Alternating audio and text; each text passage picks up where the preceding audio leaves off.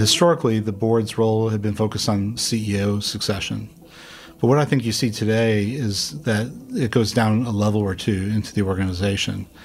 And the board's engaging with level one and two line organizations, not on a regular basis, but on a recurring basis, which allows the, there to be some uh, interaction for, the, for those individuals to the board, but also for the board to assess the talent capabilities within the organization.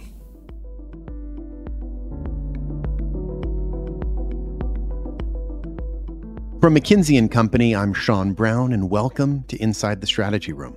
You just heard Steven Sterin from our discussion on the changing role of the board of directors.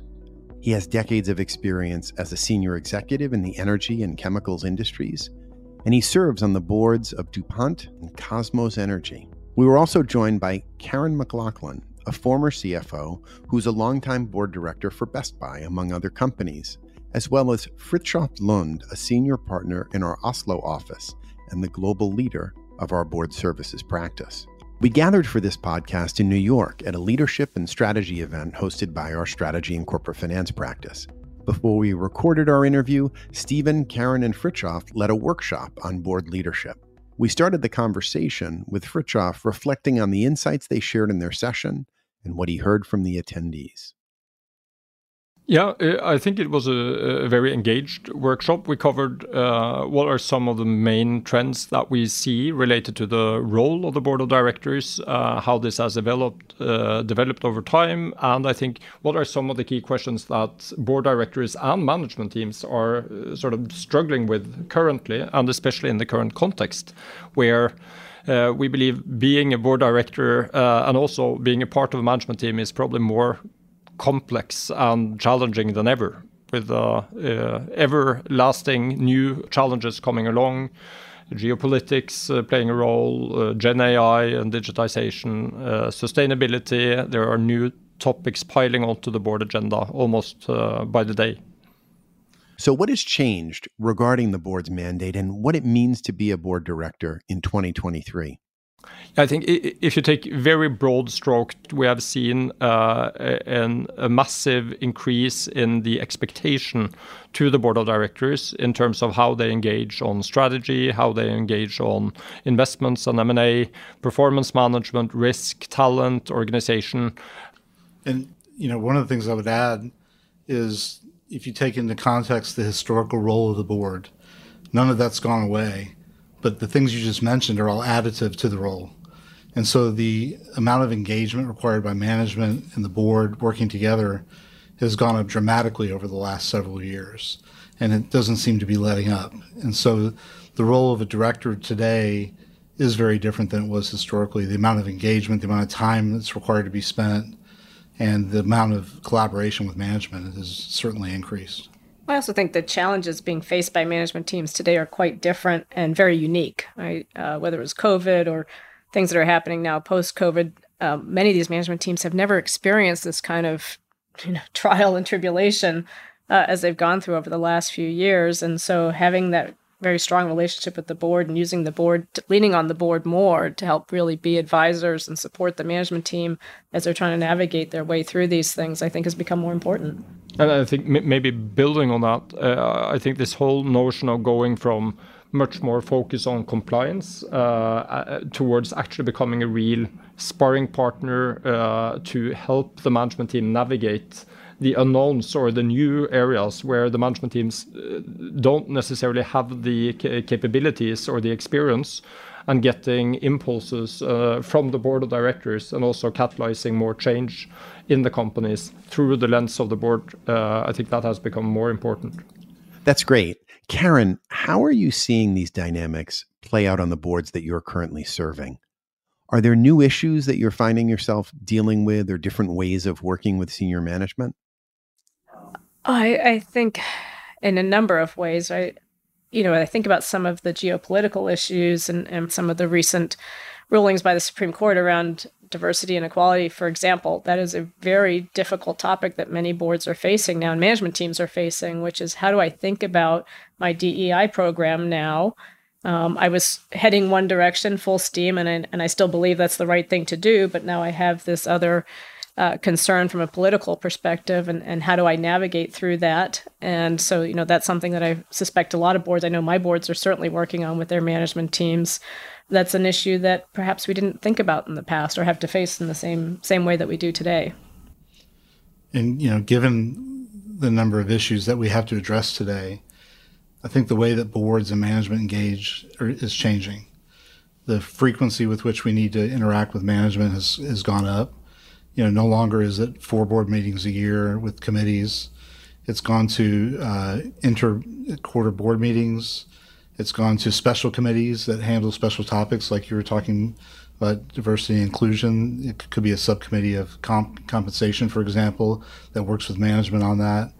And so I think management and the board has to be open minded to the way that they interact together in order to tackle this large agenda of new items. I, I think it was interesting um, in the discussion right now with uh, the amount of experience in board directors interacting directly with management team members, uh, which we historically we primarily saw that maybe in private equity companies and less in publicly listed or different uh, type of, of, ownership structures.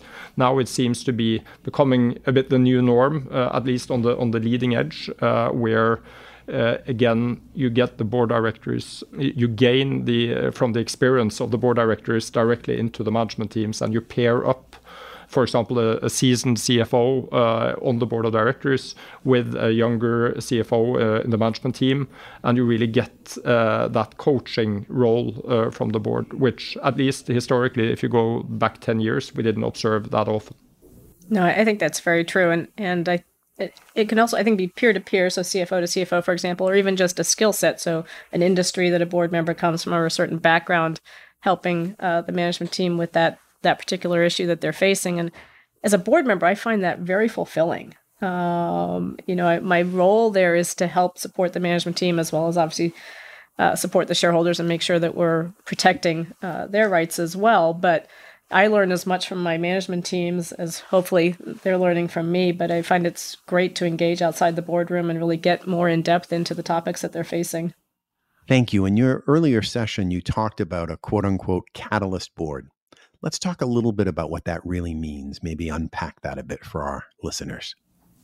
Uh, uh, happy, happy to start. So when we talk about Catalyst Board, uh, we added that a couple of years ago on top of, as uh, as Steven is saying, uh, cumulatively uh, to to uh, what uh, was done historically and is being done currently around being a value enhancing sparring partner from the board of directors. We also think in light of sustainability, continued digitization, AI, Gen AI, that very often the board also needs to be a catalyst for more rapid change. The typical example is maybe an energy company or even an oil and gas company struggling with how they are going to manage the uh, energy transition and some of the opportunities in the energy transition. Typically, the management team of a company will have grown up in that industry and they will have 20, 30 years of experience there. And they're getting the capabilities on green hydrogen, uh, on offshore wind, uh, uh, uh clean ammonia, uh, uh, other sort of energy carriers or energy producing methods, you typically would need to have that understanding more in the board of directors. In order to catalyze a more rapid change in in the energy example. I think also, I think as we were talking about in the meeting, the board giving the management team the confidence to make those changes and to, to make those pivots. Um, you know, oftentimes the CEO, if it's a public company, is stuck between what short-term investors might want versus what the long-term uh, opportunities are for the organization. And I find the board playing a much bigger role there and really trying to help give that confidence, make those hard decisions, having to make those trade-offs for the longer-term benefit of the company. And I really think that's a big change in how the role the bo- role of the board uh, has evolved. You also talked about the importance of making sure that the board has enough information to substantively advise on strategies and big moves. Frithjof, can you tell us a little more about that? I think we had an interesting discussion in terms of how do you prepare uh, with all these topics on the board agenda? How do you prepare well for the board discussions? How do you avoid either having to little information that you only get you know 10 page memo and you're supposed to to have a perspective on on the strategy or uh, complicated uh, strategic questions uh, versus sometimes being overloaded and getting 600 pages before a board meeting and uh, and being supposed to have a point of view on that. And i think it both of you had good examples in terms of how do you how do you uh, sort of strike a balance where you you bridge the information gap, but you don't get overloaded or uh, sort of getting too little information. Yeah, I think that the actually the preparation of the board materials is such a critical step in helping make the efficiency of the board meetings run well and engage the directors and management in the right discussions. And you know the uh, the time spent by management on it helps them think through the issues uh, in a way that uh, helps focus the discussion. And you mentioned the concept of a memo on the front of the, of the materials. I found that to be very, very helpful. Uh, it allows the CEO to communicate what's top of mind, what are the areas that need to be focused on, and also to cover the more routine matters like performance management. And so by the time the directors get to the board meeting, the topics of discussion that need to be had are very, very clear. And it takes an investment of time by the directors to, to really spend time with the materials. And I would say that that amount of time is actually increasing, which is which I think is a good thing because uh, it then allows for more dialogue in the meeting versus slide presentations. Yeah, and I think as we talked about in the meeting, the directors have to come prepared. There is no room for not doing the pre-read and, and really spending the time to understand what's what's going on in the business and what the topics are. And the CEO memos you talked about, where the CEO really outlines their thoughts on the business, but also what are the two, three, or four things that they really want to get out of the meeting that day. And and by the time you get to the meeting, it's less about presentation and hopefully you're not even really looking at the slides, but it is about the conversation and, and really talking about those various, you know, important topics. Uh, I think it also links to spending actually more time uh, in general uh, in being a director. Uh, we've seen that going up uh, over the last um, five, ten years. Uh, and on average, we see now across all ownership types and across geographies and industries, we see that boards are spending, or board directors are spending approximately 32, 33 days per year in total, including uh, committee work and preparations. But I, that is, and I think you mentioned, Steven, that that was almost the minimum uh, required, uh, which I, I, find interesting. Um, when we compare publicly listed boards uh, versus, for example, private equity boards, we typically see that the boards on private equity uh, um, uh, private equity owned entities typically spend almost twice the amount of time compared to publicly listed boards, which I find interesting. Uh, again, uh, taking into account the amount of preparations required, the amount of committee work, the amount of uh, of board meetings, which are required to tackle all the challenges we see today. Yeah, and the challenges that we see today aren't going away. There's just going to be new ones. And so I think that the time required by a director is actually going to increase. And so I think directors need to keep in mind that commitment of time that's going to be required as they think about their other commitments. And where in the past it may, may have made sense to sit on three, maybe four boards as a retired uh, executive, I think that needs to be rethought. And maybe one to two boards is more practical well, and especially when there's some kind of crisis, the time goes up exponentially, and, and so you really have to make sure that you have the availability to to be ready um, and to be available to the management team, um, because you know there's always some some new unexpected thing happening lately that uh, isn't in the board calendar, um, and so you've got to make sure that you have the time, particularly if you're on you know audit committee or some of these other more regulated committees.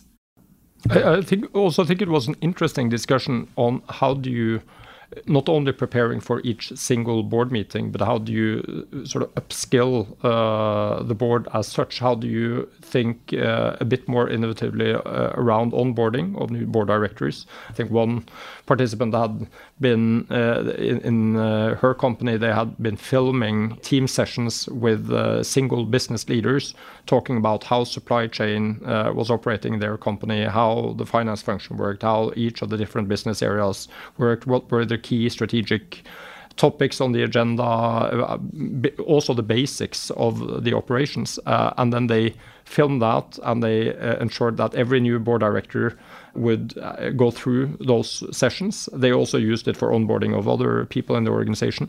But I thought that, that was a, a good example of just thinking a bit creatively around how do we actually upskill our board directors to fundamentally understand the business so that we can have more effective discussions in the when we are together in the boardroom. Sure. So I, I think onboarding is critical. And I think every board needs to continuously be looking at their onboarding process um, as they continue to evolve. But I also think uh, the ongoing training and getting getting your hands into the business doesn't mean obviously doing a job there, but making sure are you going out to the sites or whatever the relevant thing is for that business. Because I think just sitting in the boardroom and having the management team come in is fine for a part of the time, but you don't really get a sense of what's happening on the ground and getting to talk to the employees who aren't in the boardroom every day and really hearing about what's working, what's not working for them, how the customers are perceiving the business, and so forth, I think is really important to keep that education going. Yeah, and I've seen what I think is a really good practice of, as part of the onboarding exercise, having uh, the new director come into the headquarters of the company for a day or two and be able to spend one on one time with each of the different disciplines you know, the functional disciplines, the business leaders, and be able to ask those questions that they may not feel comfortable asking in a board meeting, but asking them in a private session and really accelerating the learning process. And, uh, you know, one of the things I found is boards taking the time to actually do site visits, having board meetings at local sites, not only allows the boards to learn more about the company, but it also lets them engage with frontline leadership and really understand the culture of the company. And I found this to be very, very, very effective. I, th I, think one observation we see, at least, is that, um, or one mechanic, is to invite in a bit of a broader spectrum of talent into the board sessions. So going beyond the the classic sort of CFO, uh, CHRO, chief strategy, um, in addition to the CEO, but also uh, seeing talent a bit further down in the organization in order to get uh, a better sense for uh, what's the talent bench strength uh, in the company. At least I've seen some boards doing that more than historic. Absolutely. I think that is a big change. And I think there has to be a lot of trust between the board and the management team. If there's not, right, there's there's probably a much bigger issue somewhere, whether it's the com- composition of the board or or the management team. Those were great points about not spending all of one's time in the boardroom and also taking the time to connect more deeply with others in the business. Let, let's talk a bit more about the board's role in helping develop talent. Karen, I want to follow up on something you said earlier about peer to peer coaching with individual executives. Can you elaborate on how that's worked for you? in one of my boards, for example, we mentor a number of the executives. Uh, each one of us has has mentees, and then we also get involved in individual strategic projects if they need help on something or somewhere that we can provide specific advice and, and support to them. And it's just a very open collaboration, um, which I don't think a lot of boards typically had when when things were a little bit more structured and more formal. Uh, but I think the way you get the best value out of your board is really by having that kind of relationship. So, I mean, specifically uh, with one of my boards, uh, we are asked to mentor specific individuals in, in, the management team. The person that I mentor is actually not a finance person, um, but it's a young woman who's coming up through the organization and she wanted some outside support. Um, they have formal coaching programs, but this is a much more informal. Uh, and so she and I meet routinely and talk about whatever's on her mind and thoughts as she's continuing to grow as a leader and as her team continues to develop and it's a very informal structure, but it's what works for her and, and for us.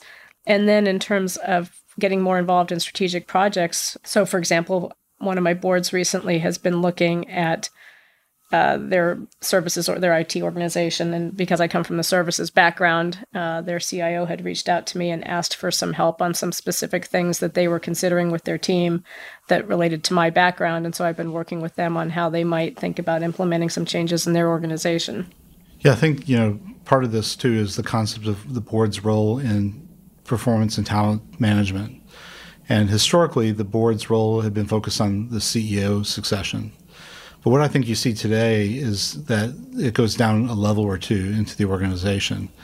and the board's engaging with level one and two line organizations on a, not, not on a regular basis, but on a recurring basis, which allows the, there to be some uh, interaction for the, for those individuals to the board, but also for the board to assess the talent capabilities within the organization.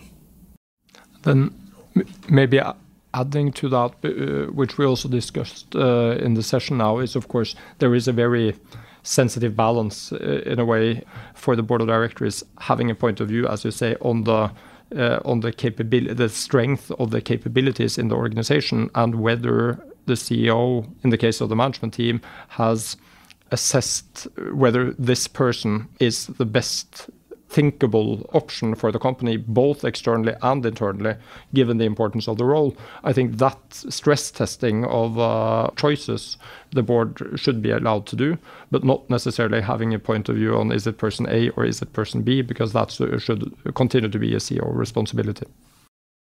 So, do you all find that mentoring executives below the CEO and helping to shape the future executive suite should become a standard part of board members' roles? I think in some ways it is, right? Because I think talent has become such a risk issue for organizations. And so I think the board does need to have some insight into the next layer or two, right? As you think about succession planning, not just for the CEO potentially, but for other uh, key executives. And also, I find it helpful.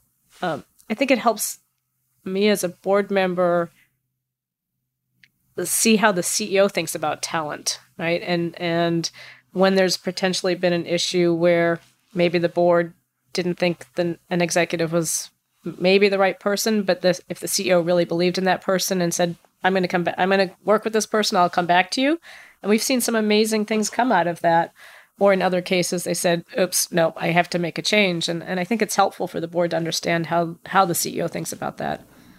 I think it also links pretty closely to culture, uh, where the board is becoming more responsible uh, or expected to to have a responsibility. And we've seen multiple corporate failures and, and uh, cultural scandals, you could say, across the globe, where some of the let's say failures have been attributed to parts of the corporate culture where the board should have been aware uh, or, or at least have been accused of, of uh, that they should have been aware and they should have effectively managed the cultural aspects. And in order to manage culture you have to be engaged and you have to have visibility towards the talent and you have to be you can't only rely on the management team you have to have your antennas further down into the organization in order to gauge the culture and it is also very valuable for succession planning. You know, typically companies will have internal potential candidates for CEO succession. So spending time with those folks is a very vital part of CEO succession planning as well. Indeed. So we've talked about how the board can help develop future leaders in the organization, but what about the board developing its own capabilities? In your session, you referred to a learning board, one that infuses perspectives from outside the company into its discussions and decisions. How common has that really become, and how are boards executing on that?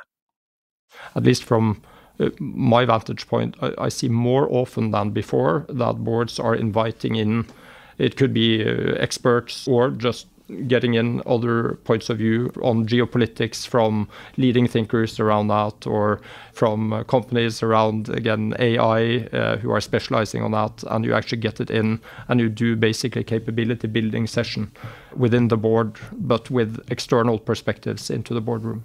Yeah, I've, I've seen that. And I think that's a very good practice.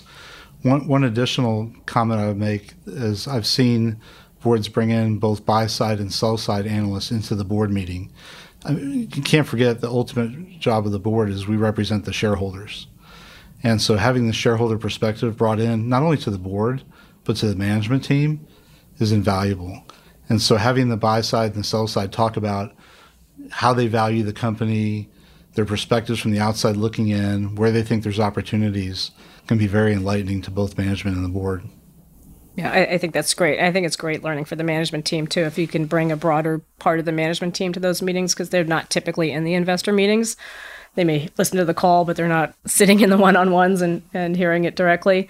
Um, and I think that's great learning. And then to your point about the the more formal education, that's something we do at least once a year. Where we'll bring in an outside speaker on a topic, whatever's relevant uh, for that period. But uh, but that's been a great way to help develop the board. You, you even see some boards are going very far. And many years ago, we interviewed a chair uh, who uh, every third year uh, brought in uh, an external view on the strategy of the company. Basically, had a red team, blue team approach to to uh, the core strategy, where the management team developed their three year strategy or perspective on on the strategic uh, priorities for the company for the board, and then the board would get another a third party outside of the company to develop the same just to in the strategy offsite collide the two perspectives into uh, almost a collision workshop where they collided the views of the outside perspective versus the management inside perspective and use that as a mechanism to to get very good discussions. Of course, that you can only do if you have sufficient trust between the, the chair and the board and, uh, and the management team. But I, I thought it was a, a sort of provocative, uh, at least, way to, to get to, to real good discussions.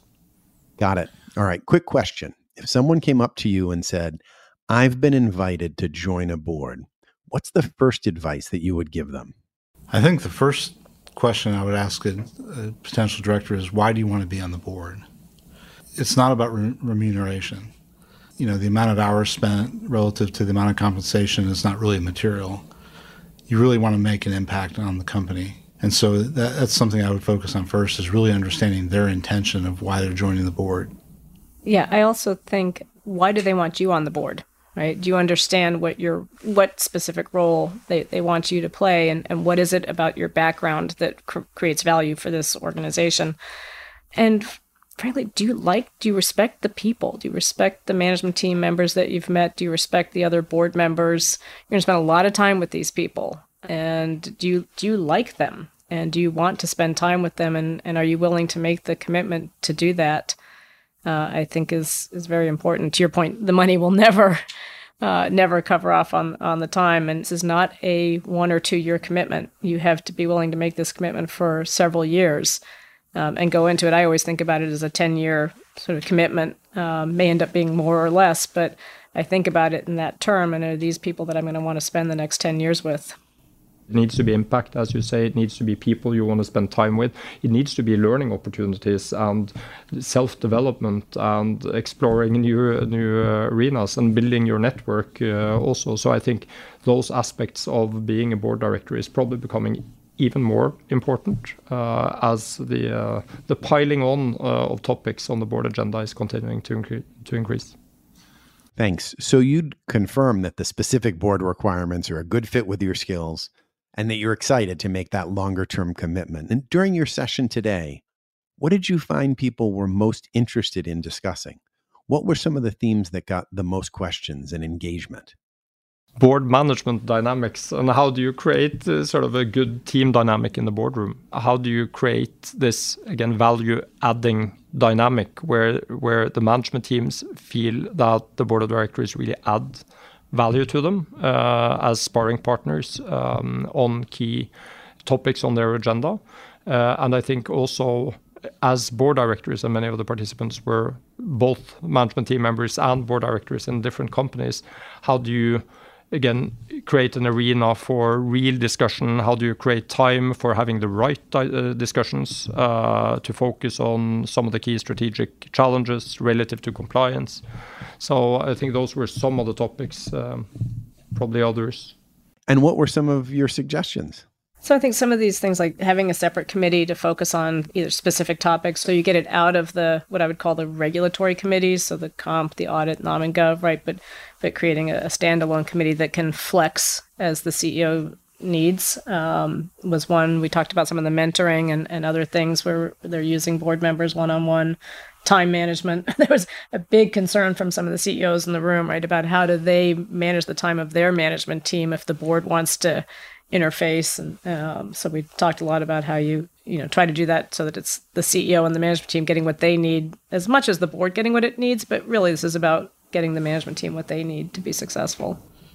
I think you know one of the challenges with these subcommittees and the one-on-ones is there has to be trust at the board level and there has to be communication back to the board once these one-on-ones have occurred and once these small subcommittees have interacted with the management team Yeah, I think that's so key that we talked about. Right, there has to be this trust factor because the board can't be in every meeting uh, and shouldn't be. But you have to trust each other then to to let individual board members be bring their best to the board.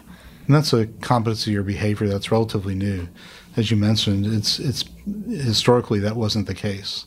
You know, it would typically be a full board involved in each discussion, so it, it is an evolving trend. I think was another interesting discussion was, uh, or, or, at least question that was raised, was how, what can the CEO uh, do relative to creating the boundary conditions for the board to be effective or to actually add value? Uh, and uh, at least from our observation uh, point, uh, we see that perhaps too many CEOs are a bit too cautious or, or too careful with uh, stating what they need uh, in order to uh, to get value from the board. So.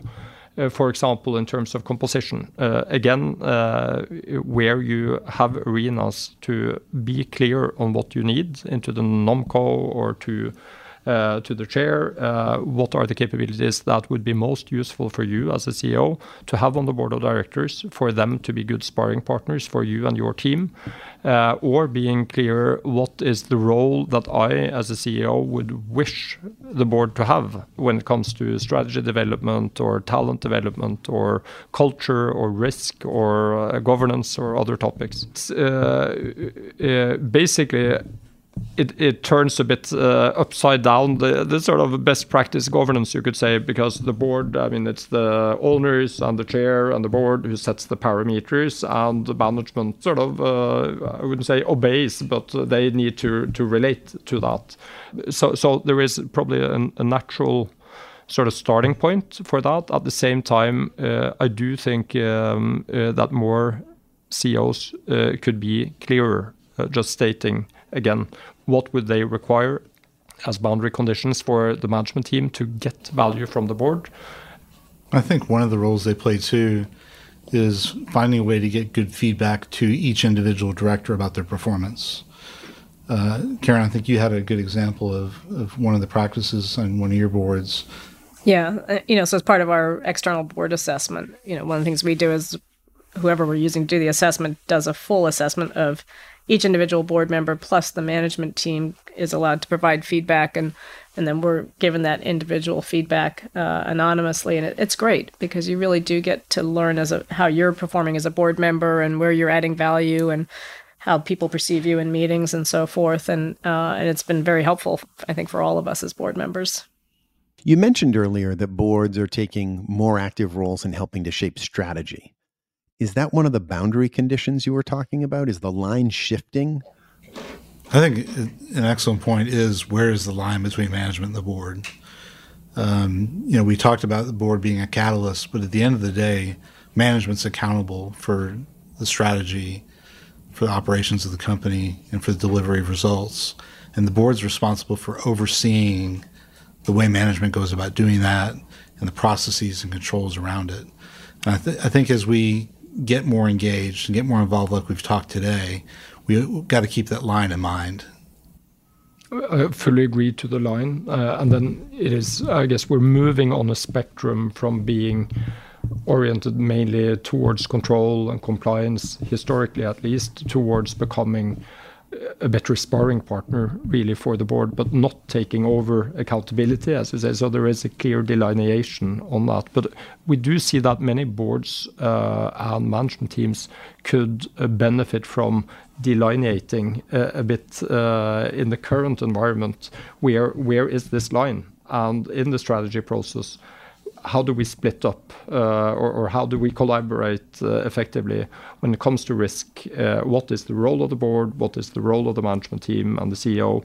And how do you delineate again? And many boards and management teams haven't done that for the, I mean, maybe never done it or they haven't done it for many years. And that has changed. And it's probably wise to do it again. Yeah, I, I, do think, I mean, you have to make sure your charters and your policies are robust. Unfortunately, obviously, you can't policy everything. so there was a little bit of an art to this and, and a balance, but um, but I do think it's something that's certainly on the, the boards that I'm on that we are sensitive to and try to pay attention to. Is the board's approach to this different in different places around the world? In Switzerland, for example, I understand that strategy oversight is actually an explicit board responsibility, but it's not in many other jurisdictions, including the US. Yeah, I, think I think it's a it's a good question uh, since strategy is uh, or it differs between jurisdictions whether strategy is a core responsibility of the board as such or whether it's a, a, responsibility of the management where the board has the oversight. That said, if we look across the globe, I would say, say we observe convergence in terms of how boards are getting involved in strategy, whether it's uh, irrespective, I would say, of the underlying uh, regulation or expectation to the board. So we do see boards are getting much deeper engaged uh, uh, continuously on strategy. So we are moving beyond the annual strategy offsite and you deal with strategy once a year into having strategy at every single board meeting. I, I, think you mentioned some really good examples of how you're thinking about that in some of your companies. Yeah, you know, I think uh, in each quarterly board meeting, we have one of the businesses present their strategy. And so that we're not just having one three day offsite strategy discussion once a year where you're trying to absorb the entire strategy of the entire company as well as all the businesses instead of having them on a rolling cycle. And so that each board meeting we get to hear from a different business leader, which is good not only for the board, but it's good for that business leader to have exposure to the board as well. Indeed. And that's a great conclusion for our discussion as well. Steven, Frithjof, and Karen, thank you all so much for taking the time to share your thoughts with us on the podcast today. And thank you to all of our listeners for joining us. We'd welcome your feedback and ideas for future podcasts, and our email is itsr at mckinsey.com. That stands for Inside the Strategy Room. You can also share your ratings and reviews on any podcast player, with many thanks to everyone who's already done so. We really appreciate all of your comments and feedback. Please do keep them coming. If you enjoyed this episode and you'd like to subscribe, you can follow our weekly series on any podcast player, where you can also access our entire library of previous episodes.